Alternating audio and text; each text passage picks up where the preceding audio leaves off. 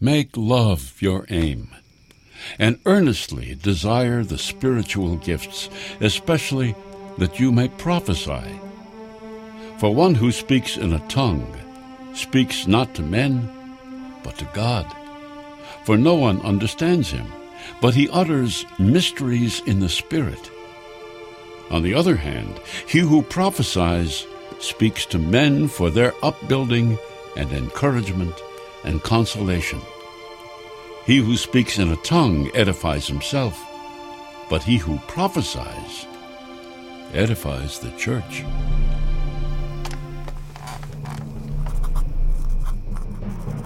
Now I want you all to speak in tongues, but even more, to prophesy. He who prophesies is greater than he who speaks in tongues, unless someone interprets, so that the church may be edified.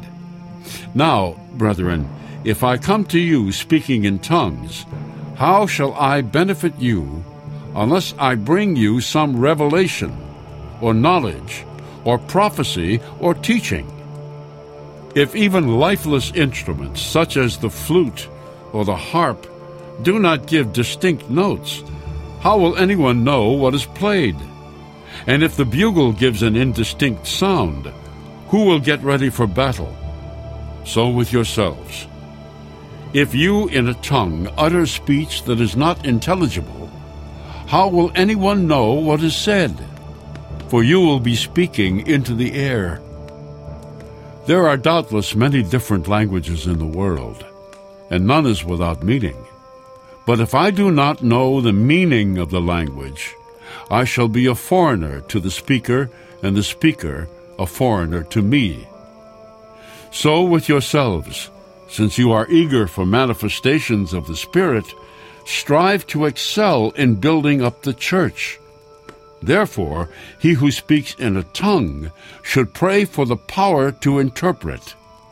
For if I pray in a tongue, my spirit prays, but my mind is unfruitful. What am I to do? I will pray with the spirit, and I will pray with the mind also. I will sing with the spirit, and I will sing with the mind also. Otherwise, if you bless with the Spirit, how can anyone in the position of an outsider say the Amen to your thanksgiving when he does not know what you're saying? For you may give thanks well enough, but the other man is not edified. I thank God that I speak in tongues more than you all. Nevertheless, in church I would rather speak five words with my mind in order to instruct others than 10,000 words in a tongue.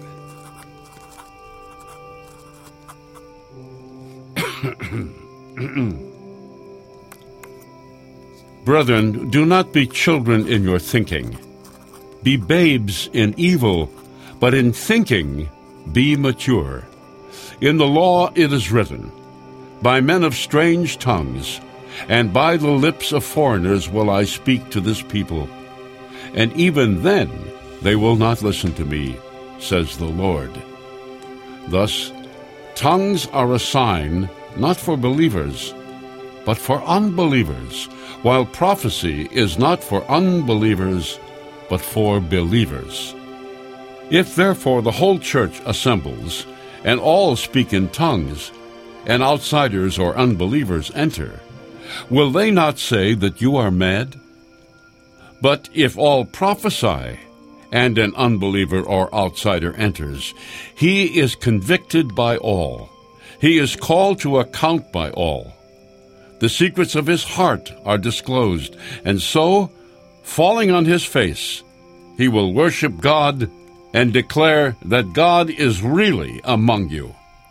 What then, brethren? When you come together, each one has a hymn, a lesson, a revelation, a tongue, or an interpretation. Let all things be done for edification. If any speak in a tongue, let there be only two, or at most three, and each in turn, and let one interpret. But if there is no one to interpret, let each of them keep silence in church and speak to himself and to God. Let two or three prophets speak, and let the others weigh what is said. If a revelation is made to another sitting by, let the first be silent. For you can all prophesy one by one, so that all may learn and all be encouraged. And the spirits of prophets are subject to prophets. For God is not a God of confusion, but of peace. As in all the churches of the saints, the women should keep silence in the churches, for they are not permitted to speak, but should be subordinate, as even the law says. If there is anything they desire to know, let them ask their husbands at home, for it is shameful for a woman to speak in church. What? Did the Word of God originate with you? Or are you the only ones it has reached? If anyone thinks that he is a prophet or spiritual, he should acknowledge that what I am writing to you is a command of the Lord. If anyone does not recognize this, he is not recognized. So, my brethren, earnestly desire to prophesy, and do not forbid speaking in tongues. But all things should be done decently and in order.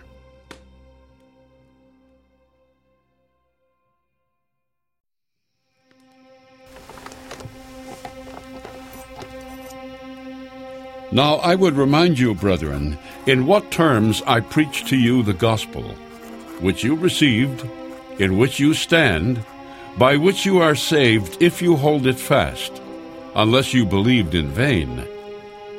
For I delivered to you as of first importance what I also received that Christ died for our sins in accordance with the Scriptures, that he was buried, that he was raised on the third day in accordance with the Scriptures, and that he appeared to Cephas, then to the twelve. Then he appeared to more than five hundred brethren at one time, most of whom are still alive though some have fallen asleep. Then he appeared to James, then to all the apostles. Last of all, as to one untimely born, he appeared also to me. For I am the least of the apostles, unfit to be called an apostle, because I persecuted the church of God. But by the grace of God, I am what I am and his grace toward me was not in vain. On the contrary, I worked harder than any of them, though it was not I, but the grace of God which is with me. Whether then it was I or they, so we preach, and so you believed. Now, if Christ is preached as raised from the dead, how can some of you say that there is no resurrection of the dead? But if there is no resurrection of the dead, then Christ has not been raised. If Christ has not been raised, then our preaching is in vain, and your faith is in vain. We are even found to be misrepresenting God, because we testified of God that He raised Christ, whom He did not raise, if it is true that the dead are not raised. For if the dead are not raised, then Christ has not been raised. If Christ has not been raised, your faith is futile, and you are still in your sins. Then those also who have fallen asleep in Christ have perished. If for this life only we have hoped in Christ, we are of all men most to be pitied.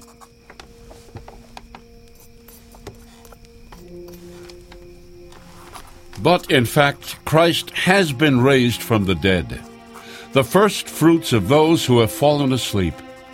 For as by a man came death, by a man has come also the resurrection of the dead. For as in Adam all die, so also in Christ shall all be made alive. but each in his own order. Christ, the firstfruits, then, at his coming, those who belong to Christ. Then comes the end, when he delivers the kingdom to God the Father, after destroying every rule and every authority and power. For he must reign until he has put all his enemies under his feet. The last enemy to be destroyed is death. For God has put all things in subjection under his feet. But when it says, all things are put in subjection under him, it is plain that he is accepted who put all things under him. When all things are subjected to him, then the Son himself will also be subjected to him who put all things under him, that God may be everything to everyone. Otherwise, what do people mean by being baptized on behalf of the dead? If the dead are not raised at all, why are people baptized on their behalf? Why am I in peril every hour? I protest, brethren, by my pride in you which I have in Christ Jesus our Lord, I die every day. What do I gain if, humanly speaking, I fought with beasts at Ephesus. If the dead are not raised, let us eat and drink, for tomorrow we die. Do not be deceived. Bad company ruins good morals. Come to your right mind and sin no more, for some have no knowledge of God. I say this to your shame. But someone will ask, How are the dead raised? With what kind of body do they come?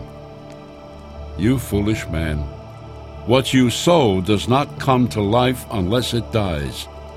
And what you sow is not the body which is to be, but a bare kernel, perhaps of wheat or of some other grain. But God gives it a body as He has chosen, and to each kind of seed its own body. For not all flesh is alike. But there is one kind for men, another for animals, another for birds, and another for fish. There are celestial bodies, and there are terrestrial bodies. But the glory of the celestial is one, and the glory of the terrestrial is another.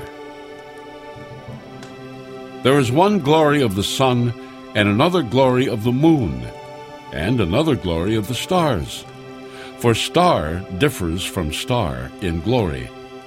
So is it with the resurrection of the dead. What is sown is perishable, what is raised is imperishable. It is sown in dishonor, it is raised in glory. It is sown in weakness, it is raised in power. It is sown a physical body, it is raised a spiritual body. If there is a physical body, there is also a spiritual body. Thus it is written The first man, Adam, became a living being. The last Adam became a life giving spirit. But it is not the spiritual which is first, but the physical, and then the spiritual. The first man was from the earth, a man of dust. The second man is from heaven. As was the man of dust, so are those who are of the dust. And as is the man of heaven, so are those who are of heaven. Just as we have borne the image of the man of dust, we shall also bear the image of the man of heaven. I tell you this, brethren flesh and blood cannot inherit the kingdom of God, nor does the perishable inherit the imperishable. Lo, I tell you a mystery. We shall not all sleep, but we shall all be changed in a moment, in the twinkling of an eye, at the last trumpet. For the trumpet will sound, and the dead will be raised, imperishable, and we shall be changed. For this perishable nature must put on the imperishable, and this mortal nature must put on immortality. When the perishable puts on the imperishable, and the mortal puts on immortality, then shall come to pass the saying that is written Death is swallowed up in victory. O death, where is thy victory? O death, where is thy sting? The sting of death is sin, and the power of sin is the law. But thanks be to God, who gives us the victory through our Lord Jesus Christ. Therefore, my beloved brethren, be steadfast, immovable, always abounding in the work of the Lord, knowing that in the Lord your labor is not in vain.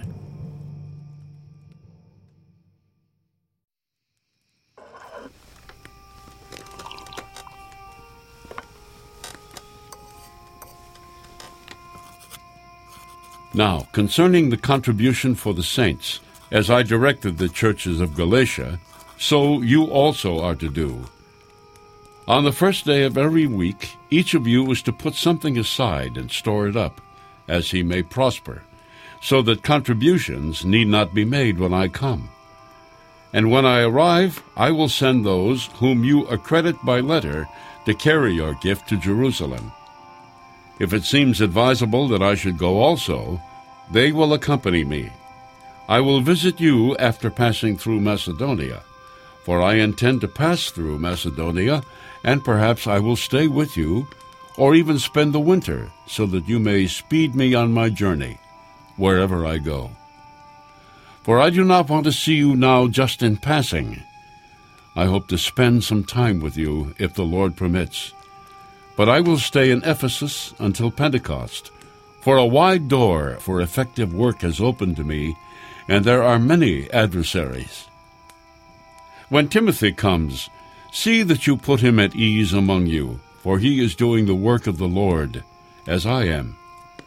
So let no one despise him.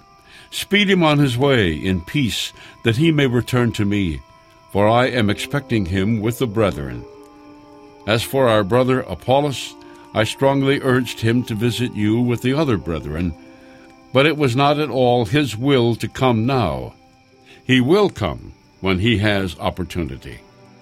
Be watchful, stand firm in your faith, be courageous, be strong. Let all that you do be done in love. Now, brethren, you know that the household of Stephanas were the first converts in Achaia, and they have devoted themselves to the service of the saints. I urge you to be subject to such men, and to every fellow worker and laborer. I rejoice at the coming of Stephanas and Fortunatus and Achaicus, because they have made up for your absence, for they refreshed my spirit as well as yours. Give recognition to such men the churches of Asia send greetings. Aquila and Prisca, together with the church in their house, send you hearty greetings in the Lord. All brethren send greetings. Greet one another with a holy kiss. I, Paul, write this greeting with my own hand. If anyone has no love for the Lord, let him be accursed. Our Lord, come. The grace of the Lord Jesus be with you. My love be with you all in Christ Jesus. Amen.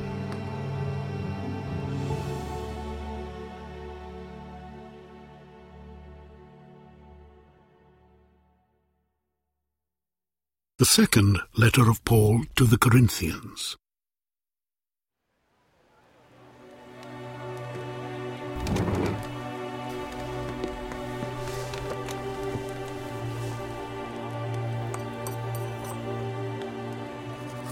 Paul, an apostle of Christ Jesus by the will of God, and Timothy, our brother, to the church of God which is at Corinth, with all the saints who are in the whole of Achaia, grace to you and peace from God our Father and the Lord Jesus Christ.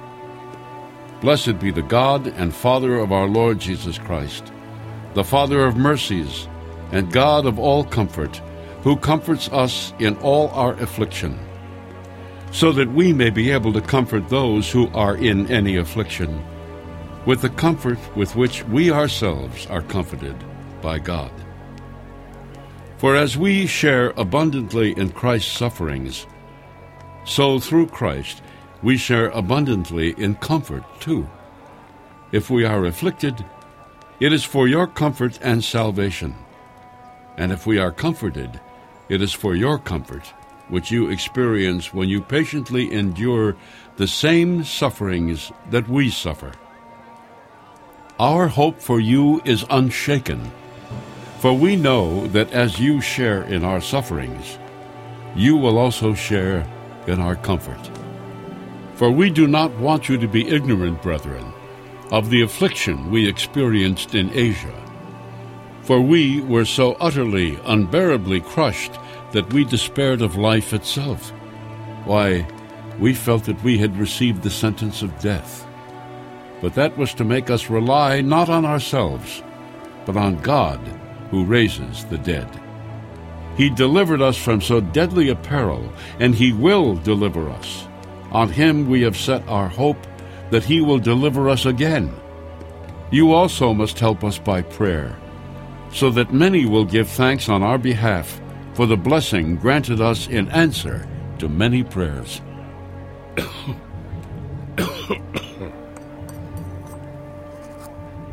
for our boast is this the testimony of our conscience that we have behaved in the world, and still more toward you with holiness and godly sincerity, not by earthly wisdom, but by the grace of God. For we write you nothing but what you can read and understand.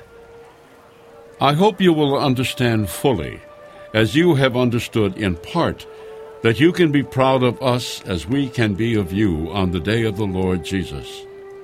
Because I was sure of this, I wanted to come to you first so that you might have a double pleasure. I wanted to visit you on my way to Macedonia, and to come back to you from Macedonia, and have you send me on my way to Judea. Was I vacillating when I wanted to do this? Do I make my plans like a worldly man, ready to say yes and no at once? As surely as God is faithful, our word to you has not been yes and no. For the Son of God, Jesus Christ, whom we preached among you, Silvanus and Timothy and I, was not yes and no, but in him it is always yes. For all the promises of God find their yes in him. That is why we utter the Amen through him to the glory of God. But it is God who establishes us with you in Christ and has commissioned us.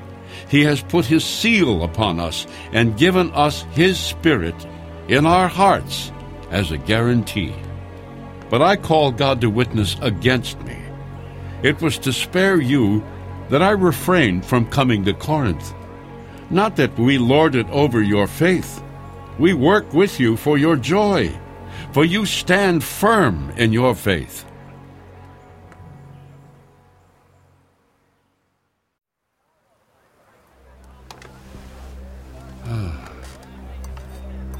For I made up my mind not to make you another painful visit. For if I cause you pain, who is there to make me glad but the one whom I have pained? And I wrote as I did, so that when I came, I might not suffer pain from those who should have made me rejoice. For I felt sure of all of you, that my joy would be the joy of you all. For I wrote you out of much affliction and anguish of heart, and with many tears, not to cause you pain, but to let you know the abundant love that I have for you. But if anyone has caused pain, he has caused it not to me, but in some measure, not to put it too severely, to you all. For such a one, this punishment by the majority is enough. So you should rather turn to forgive and comfort him, or he may be overwhelmed by excessive sorrow. So I beg you to reaffirm your love for him, for this is why I wrote, that I might test you and know whether you are obedient in everything. Anyone whom you forgive, I also forgive. What I have forgiven, if I have forgiven anything, has been for your sake in the presence of Christ, to keep Satan from gaining the advantage over us. For we are not ignorant of his designs. When I came to Troas to preach the gospel of Christ, a door was opened for me in the Lord. But my mind could not rest because I did not find my brother, Titus, there. So I took leave of them and went on to Macedonia. But thanks be to God, who in Christ always leads us in triumph, and through us spreads the fragrance of the knowledge of Him everywhere. For we are the aroma of Christ to God among those who are being saved, and among those who are perishing. To one, a fragrance from death to death, to the other, a fragrance from life to life. Who is sufficient for these things? For we are not like so many, peddlers of God's word, but as men of sincerity, as commissioned by God in the sight of God, we speak in Christ.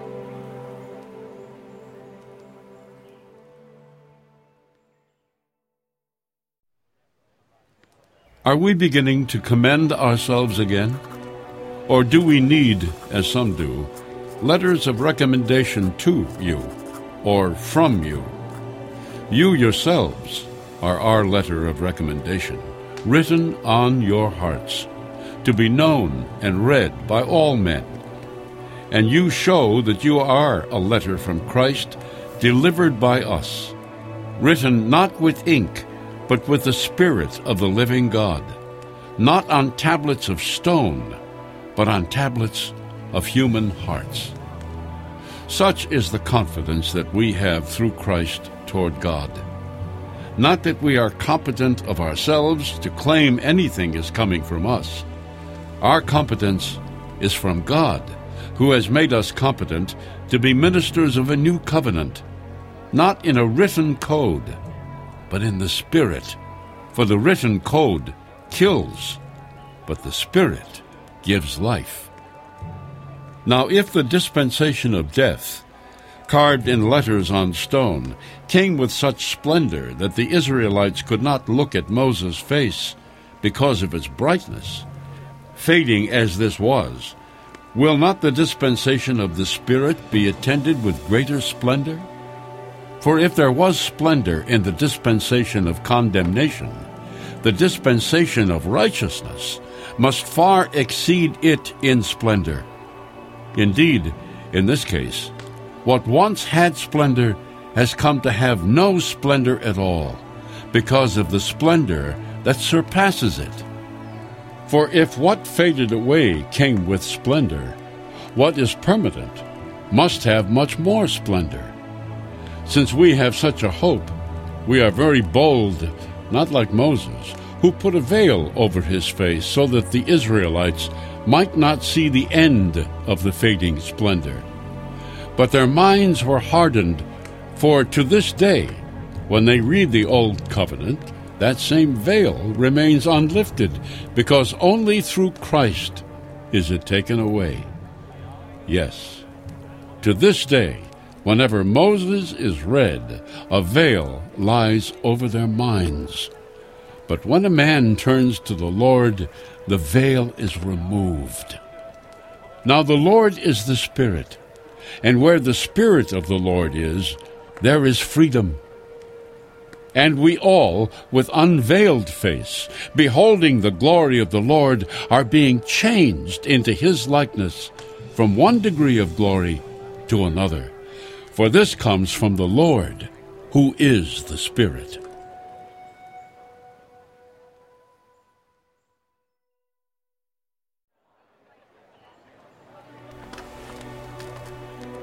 Therefore, having this ministry by the mercy of God, we do not lose heart. We have renounced disgraceful, underhanded ways. We refuse to practice cunning or to tamper with God's word. But by the open statement of the truth, we would commend ourselves to every man's conscience in the sight of God.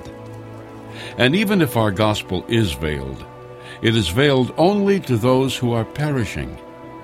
In their case, the God of this world has blinded the minds of the unbelievers to keep them from seeing the light of the gospel of the glory of Christ, who is the likeness of God.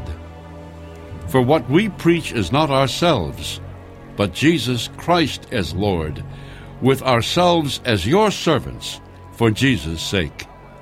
For it is the God who said, Let light shine out of darkness who has shown in our hearts to give the light of the knowledge of the glory of God in the face of Christ. But we have this treasure in earthen vessels, to show that the transcendent power belongs to God and not to us. We are afflicted in every way, but not crushed, perplexed, but not driven to despair, persecuted, but not forsaken struck down, but not destroyed, always carrying in the body the death of Jesus, so that the life of Jesus may also be manifested in our bodies.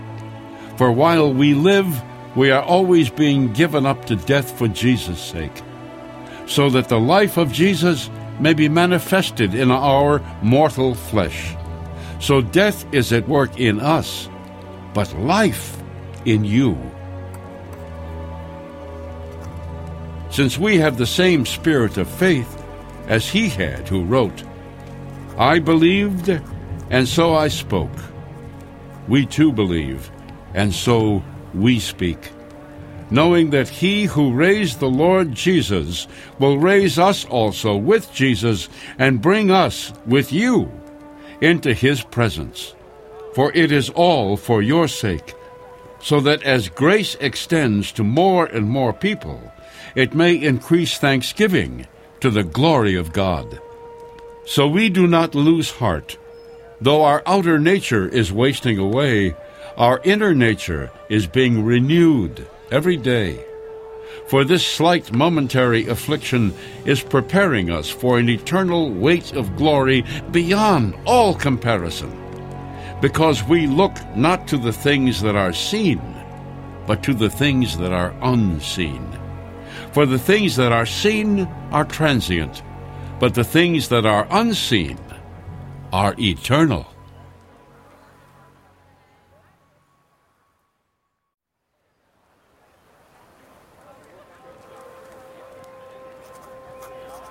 For we know that if the earthly tent we live in is destroyed, we have a building from God, a house not made with hands eternal in the heavens. Here indeed we groan and long to put on our heavenly dwelling, so that by putting it on we may not be found naked. For while we are still in this tent, we sigh with anxiety, not that we would be unclothed, but that we would be further clothed, so that what is mortal may be swallowed up by life. He who has prepared us for this very thing is God, who has given us the Spirit as a guarantee. So we are always of good courage.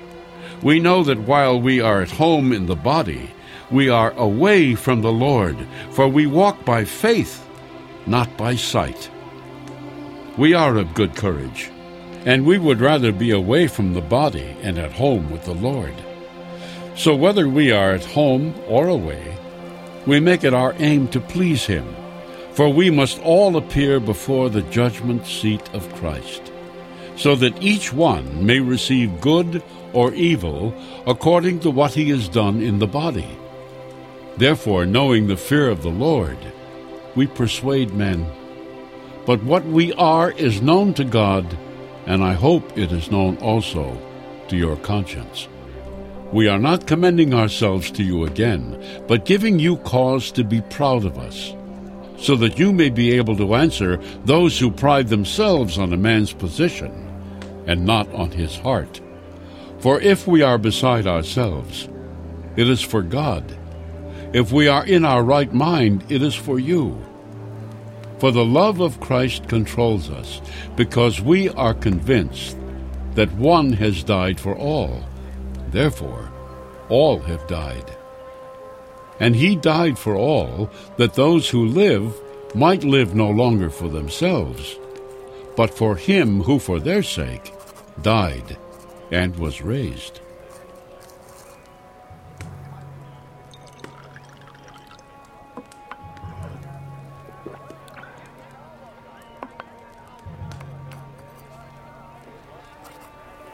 From now on, therefore, we regard no one from a human point of view.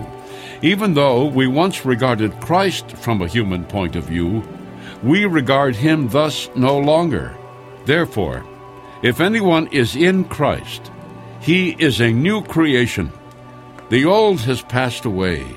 Behold, the new has come. All this is from God, who through Christ reconciled us to himself and gave us the ministry of reconciliation.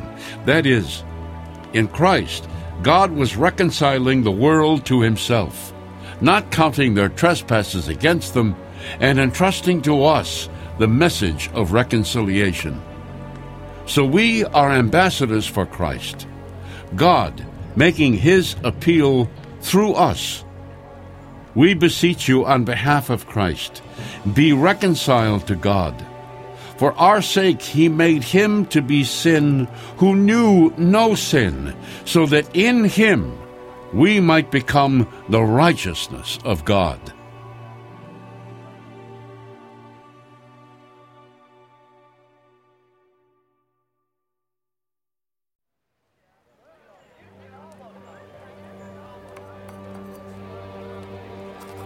Working together with him, then, we entreat you not to accept the grace of God in vain.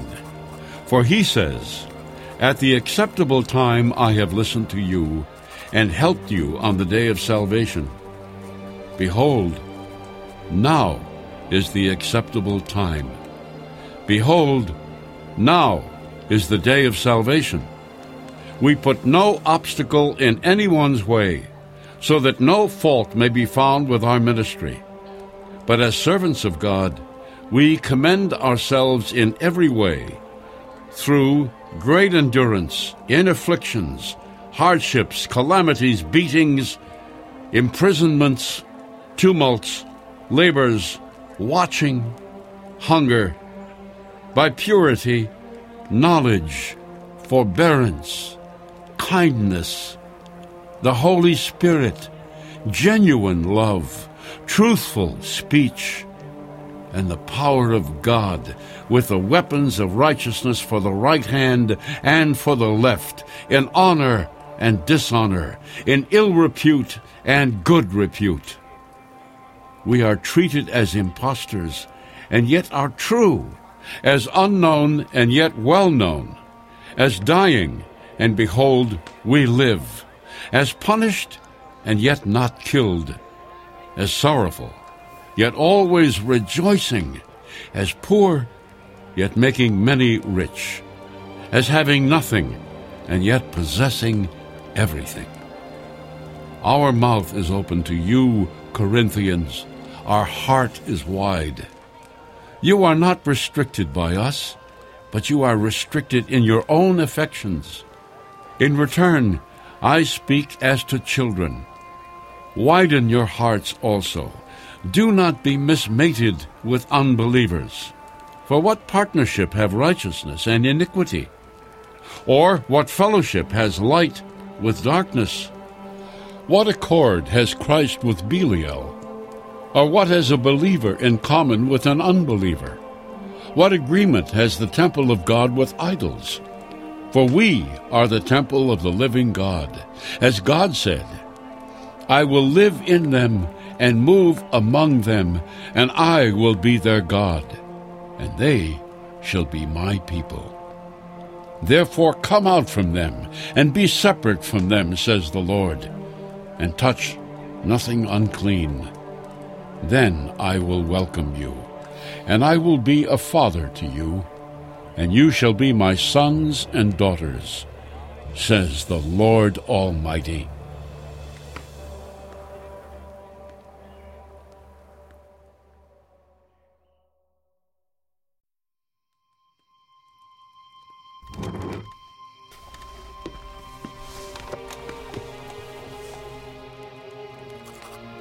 Since we have these promises, beloved, let us cleanse ourselves from every defilement of body and spirit, and make holiness perfect in the fear of God.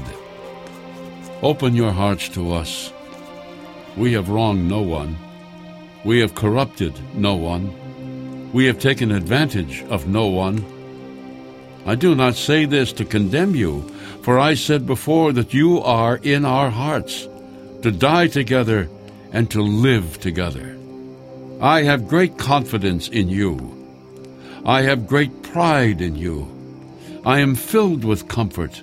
With all our affliction, I am overjoyed. For even when we came into Macedonia, our bodies had no rest but we were afflicted at every turn, fighting without and fear within. But God, who comforts the downcast, comforted us by the coming of Titus. And not only by his coming, but also by the comfort with which he was comforted in you. As he told us of your longing, your mourning, your zeal for me, so that I rejoiced still more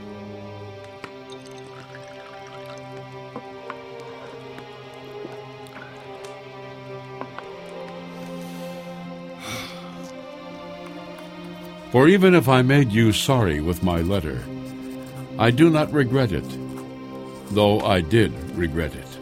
For I see that that letter grieved you, though only for a while. As it is, I rejoice, not because you were grieved, but because you were grieved into repenting.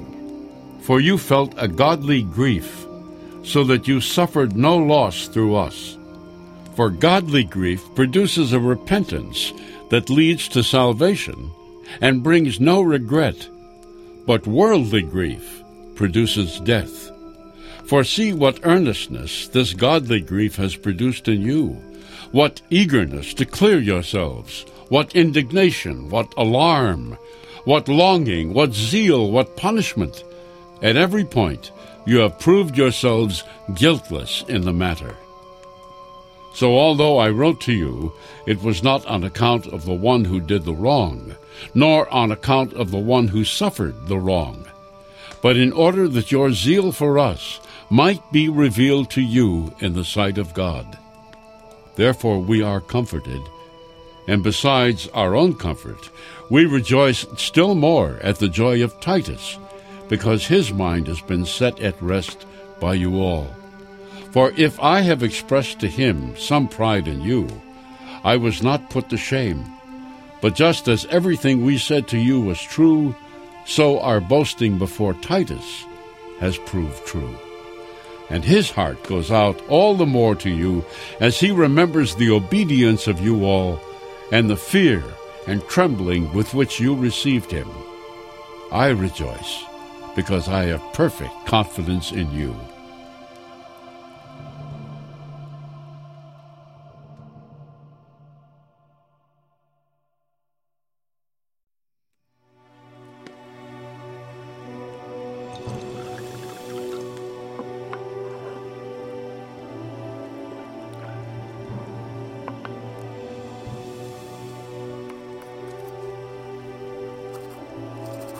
We want you to know, brethren, about the grace of God which has been shown in the churches of Macedonia. For in a severe test of affliction, their abundance of joy and their extreme poverty have overflowed in a wealth of liberality on their part. For they gave according to their means, as I can testify, and beyond their means, of their own free will begging us earnestly for the favor of taking part in the relief of the saints, and this not as we expected, but first they gave themselves to the Lord and to us by the will of God. Accordingly, we have urged Titus that as he had already made a beginning, he should also complete among you this gracious work. Now, as you excel in everything, in faith, in utterance, in knowledge, in all earnestness, and in your love for us, see that you excel in this gracious work also. I say this not as a command, but to prove by the earnestness of others that your love also is genuine. For you know the grace of our Lord Jesus Christ, that though he was rich, yet for your sake he became poor, so that by his poverty you might become rich. And in this matter I give my advice. It is best for you now to complete what a year ago you began, not only to do, but to desire, so that your readiness in desiring it may be matched by your completing it out of what you have. For if the readiness is there, it is acceptable according to what a man has, not according to what he has not. I do not mean that others should be eased and you burdened, but that as a matter of equality, your abundance at the present time should supply their want, so that their abundance may supply your want, that there may be equality. As it is written, He who gathered much had nothing over, and he who gathered little had no lack. But thanks be to God, who puts the same earnest care for you into the heart of Titus. For he not only accepted our appeal, but being himself very earnest, he is going to you of his own accord. With him we are sending the brother who was famous among all the churches for his preaching of the gospel. And not only that, but he has been appointed by the churches to travel with us in this gracious work which we are carrying on for the glory of the Lord and to show our goodwill. We intend that no one should blame us about this liberal gift which we are administering, for we aim at what is honorable not only in the Lord's sight, but also in the sight of men and with them we are sending our brother, whom we have often tested and found earnest in many matters, but who is now more earnest than ever because of his great confidence in you. As for Titus, he is my partner and fellow worker in your service. And as for our brethren, they are messengers of the churches, the glory of Christ. So give proof before the churches of your love and of our boasting about you to these men.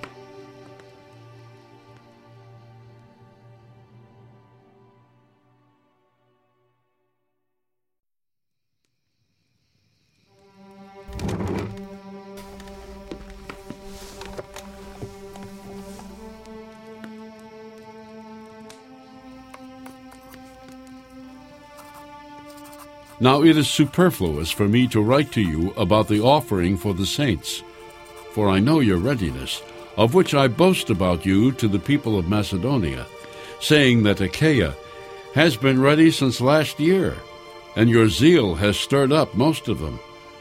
But I am sending the brethren so that our boasting about you may not prove vain in this case, so that you may be ready, as I said you would be, lest if some Macedonians come with me and find that you are not ready, we be humiliated, to say nothing of you for being so confident. So I thought it necessary to urge the brethren to go on to you before me, and arrange in advance for this gift you have promised, so that it may be ready not as an exaction, but as a willing gift.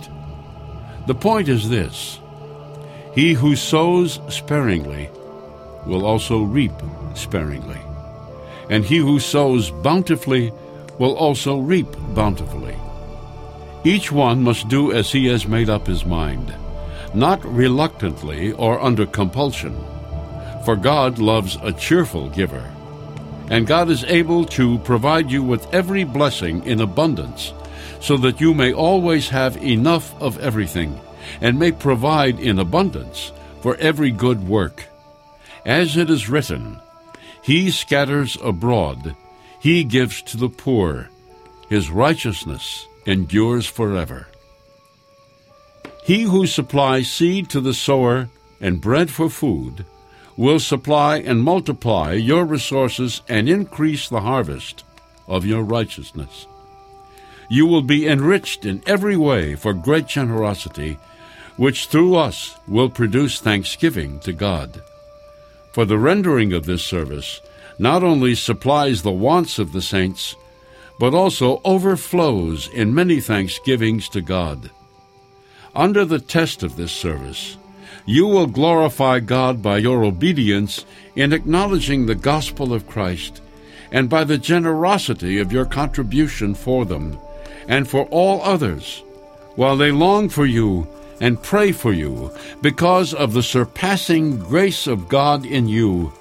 Thanks be to God for this inexpressible gift.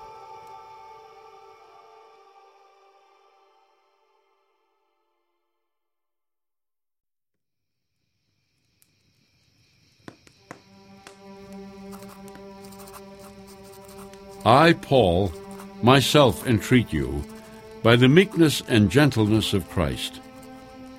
I, who am humble when face to face with you, but bold to you when I am away, I beg of you that when I am present, I may not have to show boldness with such confidence as I count on showing against some who suspect us of acting in worldly fashion. For though we live in the world, we are not carrying on a worldly war. For the weapons of our warfare are not worldly, but have divine power to destroy strongholds. We destroy arguments and every proud obstacle to the knowledge of God, and take every thought captive to obey Christ, being ready to punish every disobedience when your obedience is complete. Look at what is before your eyes. If anyone is confident that he is Christ's, let him remind himself that as he is Christ's, so are we. For even if I boast a little too much of our authority, which the Lord gave for building you up, and not for destroying you, I shall not be put to shame. I would not seem to be frightening you with letters for they say, His letters are weighty and strong, but his bodily presence is weak, and his speech of no account. Let such people understand that what we say by letter when absent, we do when present. Not that we venture to class or compare ourselves with some of those who commend themselves. But when they measure themselves by one another and compare themselves with one another, they are without understanding. But we will not boast beyond limit, but will keep to the limits God has apportioned us to reach even to you.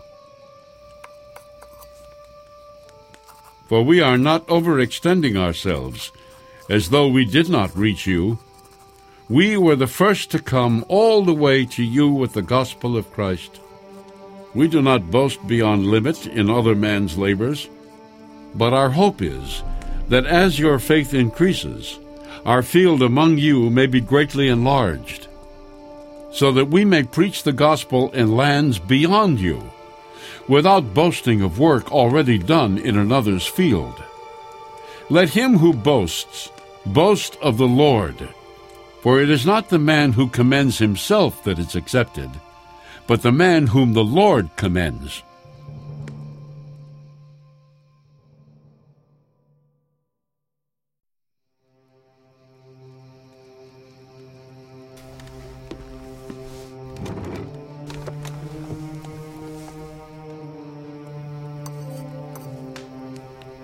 I wish you would bear with me in a little foolishness do bear with me. I feel a divine jealousy for you, for I betrothed you to Christ, to present you as a pure bride to her one husband. But I am afraid that as the serpent deceived Eve by his cunning, your thoughts will be led astray from a sincere and pure devotion to Christ. For if someone comes and preaches another Jesus than the one we preached, or if you receive a different spirit from the one you received, or if you accept a different gospel from the one you accepted, you submit to it readily enough. I think that I am not in the least inferior to these superlative apostles. Even if I am unskilled in speaking, I am not in knowledge. In every way we have made this plain to you in all things. Did I commit a sin in abasing myself so that you might be exalted? Because I preached God's gospel without cost to you? I robbed other churches by accepting support from them in order to serve you. And when I was with you and was in want, I did not burden anyone, for my needs were supplied by the brethren who came from Macedonia. So I refrained and will refrain from burdening you in any way. As the truth of Christ is in me, this boast of mine shall not be silenced in the regions of Achaia. And why? Because I do not love you? God knows I do. And what I do, I will continue to do, in order to undermine the claim of those who would like to claim that in their boasted mission they work on the same terms as we do. For such men are false apostles, deceitful workmen disguising themselves as apostles of Christ. And no wonder, for even Satan disguises himself as an angel of light. So it is not strange if his servants also disguise themselves as servants of righteousness. Their end will correspond to their deeds. I repeat, let no one think me foolish. But even if you do, accept me as a fool, so that I too may boast a little. What I am saying, I say not with the Lord's authority, but as a fool, in this boastful confidence. Since many boast of worldly things, I too will boast. For you gladly bear with fools, being wise yourselves. For you bear it if a man makes slaves of you, or preys upon you, or takes advantage of you, or puts on airs, or strikes you in the face to my shame, I must say, we were too weak for that. But whatever anyone dares to boast of, I'm speaking as a fool, I also dare to boast of that. Are they Hebrews? So am I. Are they Israelites? So am I. Are they descendants of Abraham? So am I. Are they servants of Christ? I am a better one. I am talking like a madman. With far greater labors, far more imprisonments, with countless beatings, and often near death. Five times I have received at the hands of the Jews the forty lashes, less one. Three times I have been beaten with rods. Once I was stoned. Three times I have been shipwrecked. A night and a day I have been adrift at sea on frequent journeys in danger from rivers, danger from robbers, danger from my own people, danger from Gentiles, danger in the city, danger in the wilderness, danger at sea, danger from false brethren, in toil and hardship, through many a sleepless night and hunger and thirst, often without food and cold and exposure.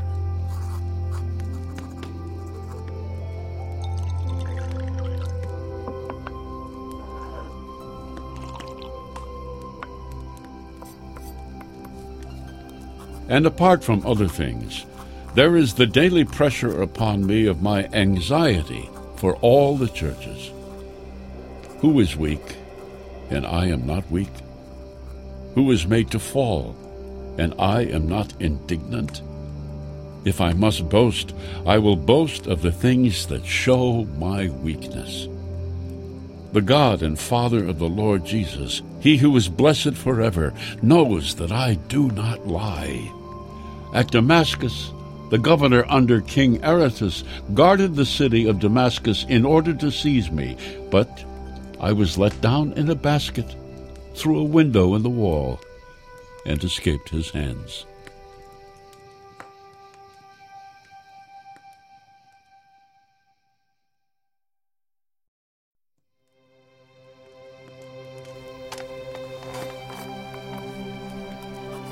I must boast. There is nothing to be gained by it, but I will go on to visions and revelations of the Lord. I know a man in Christ who 14 years ago was caught up to the third heaven. Whether in the body or out of the body, I do not know. God knows. And I know that this man was caught up into paradise. Whether in the body or out of the body, I do not know. God knows. And he heard things that cannot be told, which man may not utter. On behalf of this man I will boast. But on my own behalf I will not boast, except of my weaknesses. Though if I wish to boast, I shall not be a fool, for I shall be speaking the truth but I refrain from it, so that no one may think more of me than he sees in me or hears from me. And to keep me from being too elated by the abundance of revelations, a thorn was given me in the flesh, a messenger of Satan, to harass me, to keep me from being too elated. Three times I besought the Lord about this, that it should leave me. But he said to me, My grace is sufficient for you, for my power is made perfect in weakness. I will all the more gladly boast of my weaknesses, that the power of Christ may rest upon me. For the sake of Christ, then, I am content with weaknesses, insults, hardships, persecutions, and calamities.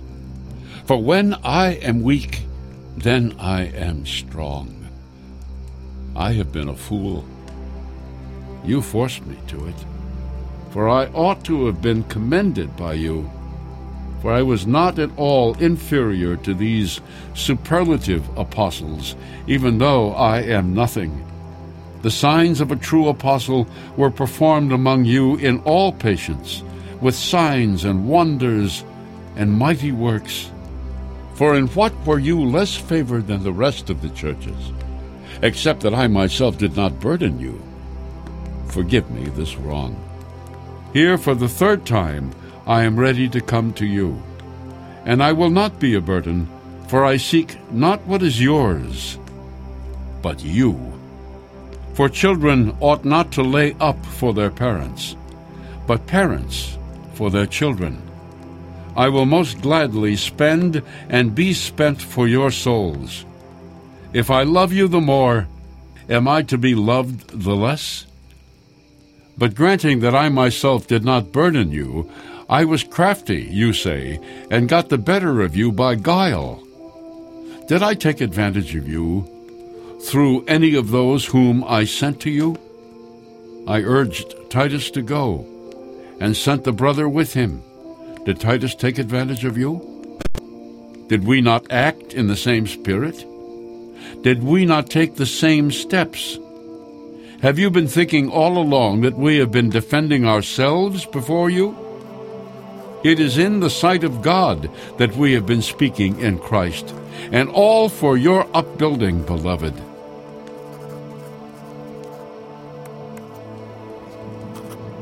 For I fear that perhaps I may come and find you not what I wish, and that you may find me not what you wish, that perhaps there may be quarreling, jealousy, anger, selfishness, slander, gossip, conceit, and disorder. I fear that when I come again, my God may humble me before you and I may have to mourn over many of those who sinned before and have not repented of the impurity, immorality, and licentiousness which they have practiced.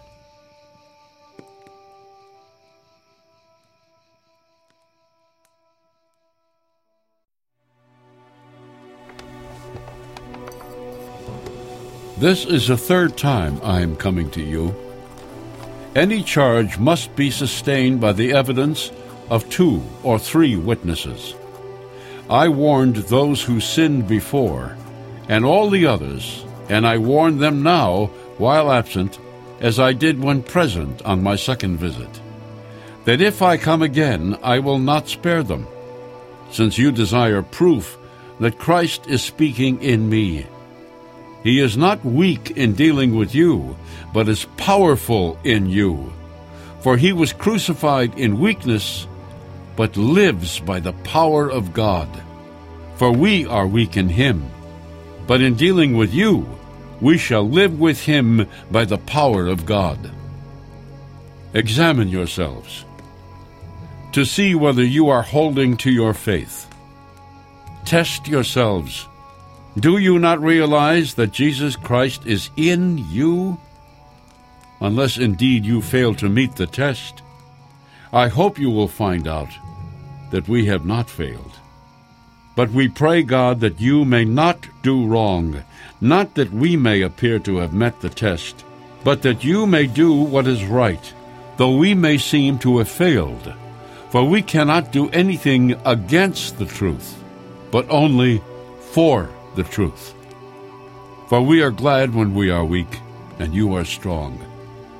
What we pray for is your improvement.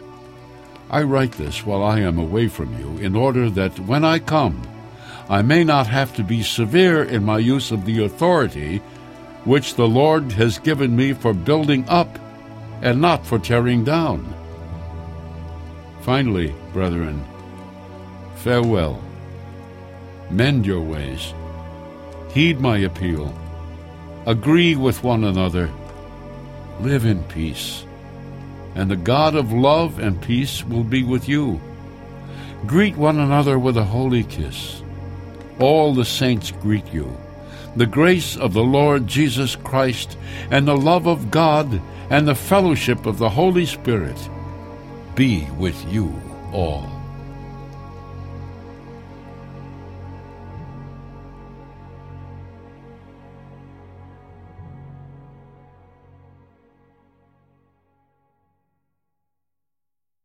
The letter of Paul to the Galatians.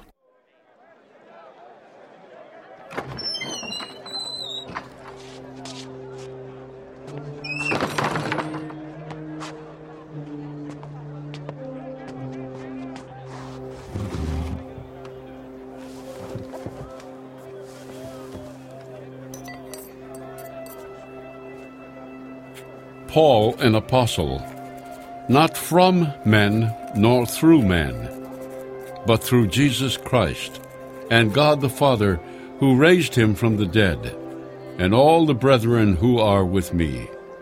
To the churches of Galatia, grace to you and peace from God the Father and our Lord Jesus Christ, who gave himself for our sins to deliver us from the present evil age, according to the will of our God and Father, to whom be the glory for ever and ever. Amen. I am astonished that you are so quickly deserting him who called you in the grace of Christ and turning to a different gospel. Not that there is another gospel, but there are some who trouble you and want to pervert the gospel of Christ. But even if we, or an angel from heaven should preach to you a gospel contrary to that which we preach to you, let him be accursed. As we have said before, so now I say again, if anyone is preaching to you a gospel contrary to that which you received, let him be accursed. Am I now seeking the favor of men or of God? Or am I trying to please men? If I were still pleasing men, I should not be a servant of Christ. For I would have you know, brethren, that the gospel which was preached by me is not man's gospel. For I did not receive it from man, nor was I taught it, but it came through a revelation of Jesus Christ. For you have heard of my former life in Judaism, how I persecuted the church of God violently and tried to destroy it. And I advanced in Judaism beyond many of my own age among my people. So extremely zealous was I for the traditions of my fathers. But when he who had set me apart before I was born, and had called me through his grace, was pleased to reveal his Son to me, in order that I might preach him among the Gentiles, I did not confer with flesh and blood, nor did I go up to Jerusalem, to those who were apostles before me but I went away into Arabia, and again I returned to Damascus. Then after three years I went up to Jerusalem to visit Cephas, and remained with him fifteen days. But I saw none of the other apostles except James, the Lord's brother. In what I am writing to you before God, I do not lie. Then I went into the regions of Syria and Cilicia, and I was still not known by sight to the churches of Christ in Judea. They only heard it said, He who once persecuted us is now preaching the faith he once tried to destroy. And they glorified God because of me.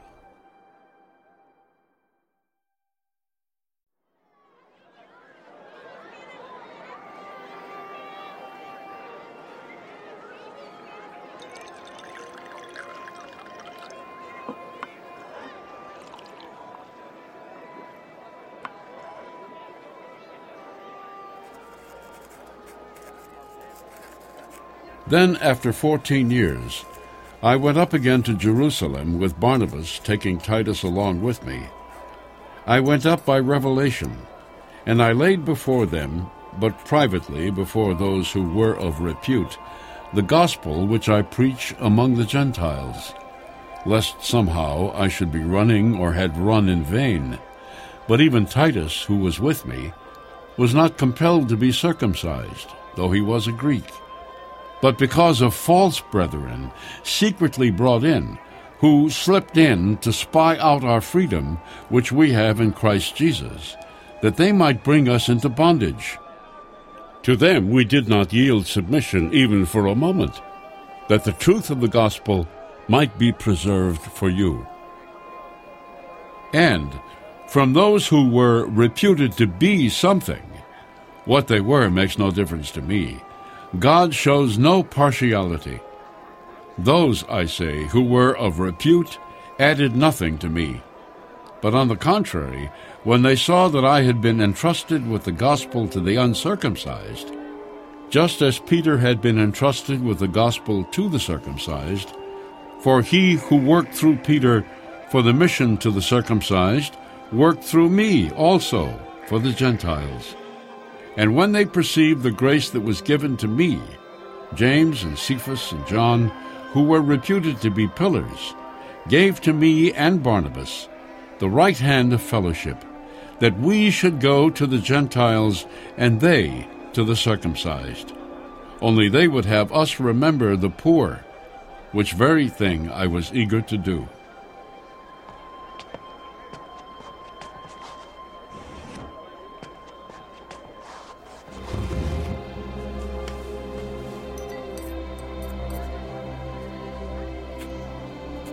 But when Cephas came to Antioch, I opposed him to his face, because he stood condemned.